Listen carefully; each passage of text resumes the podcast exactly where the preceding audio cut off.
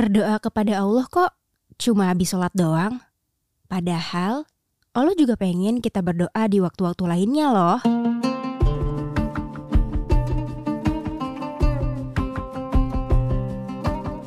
Assalamualaikum. Hai, aku Jihan. Dan ini adalah Sepertiga Malam.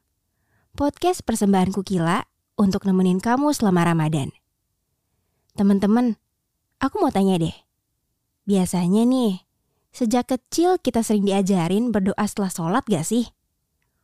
Pokoknya setelah sholat selesai, umumnya sejak kecil kita diajarin buat gak langsung pergi gitu aja. Tapi duduk dulu beberapa menit buat zikir dan gak boleh lupa buat berdoa. Kalau aku dulu selalu diwajibin buat doain orang tua setelah sholat. Pasti kamu juga gitu kan? Iya, itu bagus banget kok. Gak salah juga. Aku salut banget sama orang-orang yang sampai dewasanya tetap konsisten duduk dan diem beberapa menit setelah sholat untuk berdoa. Karena membiasakan hal itu gak mudah loh. Ada banyak orang yang karena sibuk dengan pekerjaannya, bisnisnya, banyak yang dipikirin, sehingga setiap selesai sholat, pengennya buru-buru pergi. Balik lagi ngerjain kerjaannya, atau buru-buru buka handphone buat ngecek notif. Sehingga waktu buat berdoa jadi berkurang.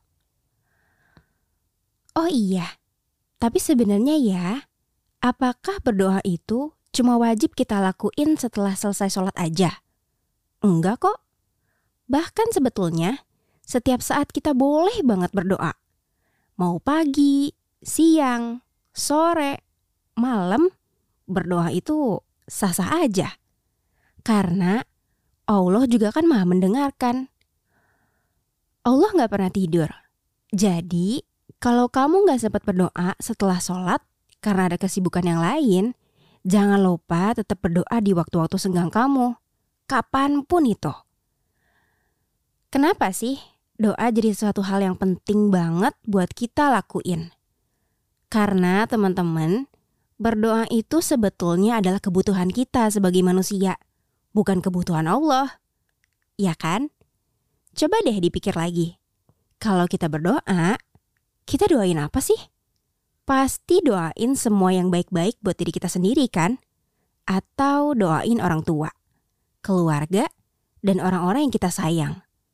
Atau doa untuk minta diberi sesuatu yang betul-betul kita butuhkan untuk hidup. Gak cuma untuk hidup di dunia aja, malah kita juga minta untuk keselamatan kita nanti sesudah mati kan? Ya, pada intinya berdoa itu benar-benar untuk keuntungan kita sebagai manusia. Terus, kalau udah tahu gitu, kenapa kita masih jarang berdoa ya? Ini nih yang perlu kita renungin bareng-bareng.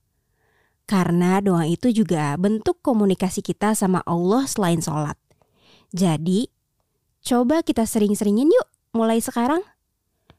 Saking baiknya Allah, dia juga ngasih tahu kita loh bocoran waktu-waktu spesial untuk berdoa. Tuh, kurang apa lagi coba? Ada empat waktu yang perlu kita tahu bahwa di waktu tersebut kita dianjurkan untuk memperbanyak doa. Pertama, di waktu sepertiga malam. Kalau yang ini, aku yakin kamu juga udah sering dengar kan? Cuman beratnya untuk bangun di sepertiga malam itu yang sering jadi kendala bagi banyak orang. Mumpung lagi bulan Ramadan nih, biasanya kan kita bangun lebih cepat dari biasanya ya. Mungkin sebagian dari kamu juga mulai melatih sholat malam selama Ramadan. Jadi, ini momen yang tepat juga buat kita melatih diri untuk sering berdoa di sepertiga malam. Kamu bisa bebas minta apa aja yang kamu butuhkan. Dan istimewanya lagi, Allah sering turun ke bumi di waktu-waktu ini.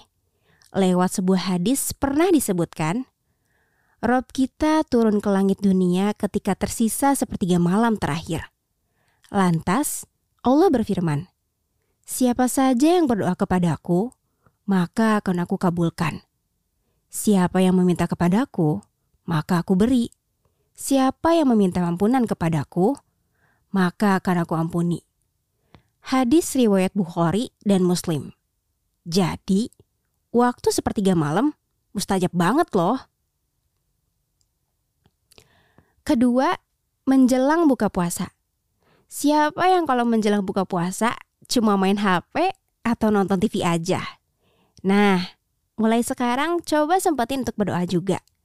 Dalam hadis riwayat Ibnu Majah disampaikan seperti ini. Sesungguhnya, orang yang berpuasa memiliki doa yang tidak tertolak pada saat berbuka.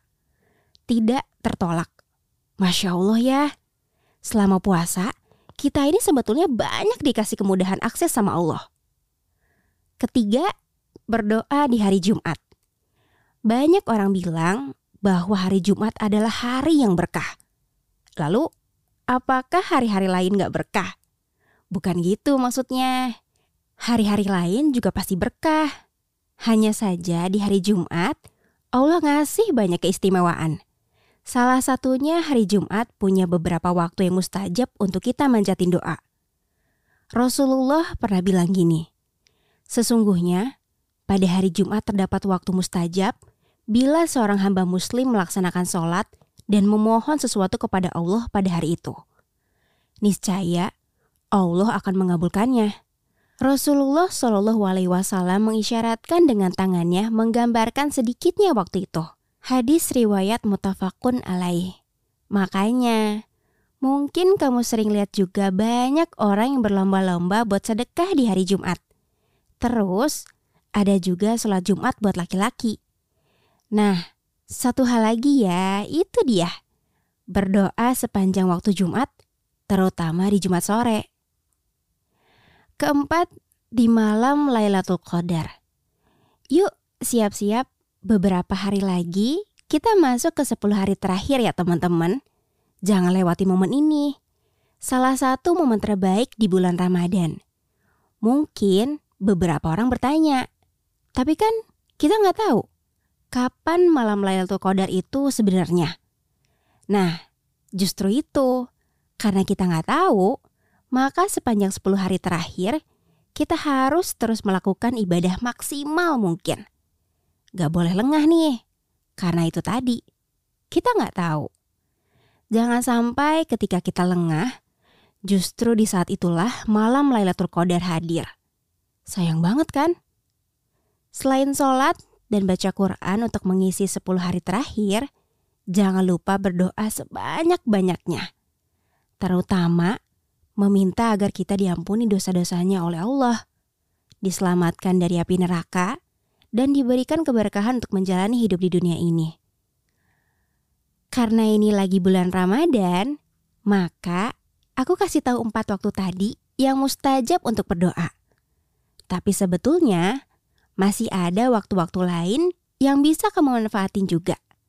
Seperti ketika hujan turun, saat sujud ketika sholat, di antara waktu azan dan iqomah, hingga ketika meminum air zam-zam.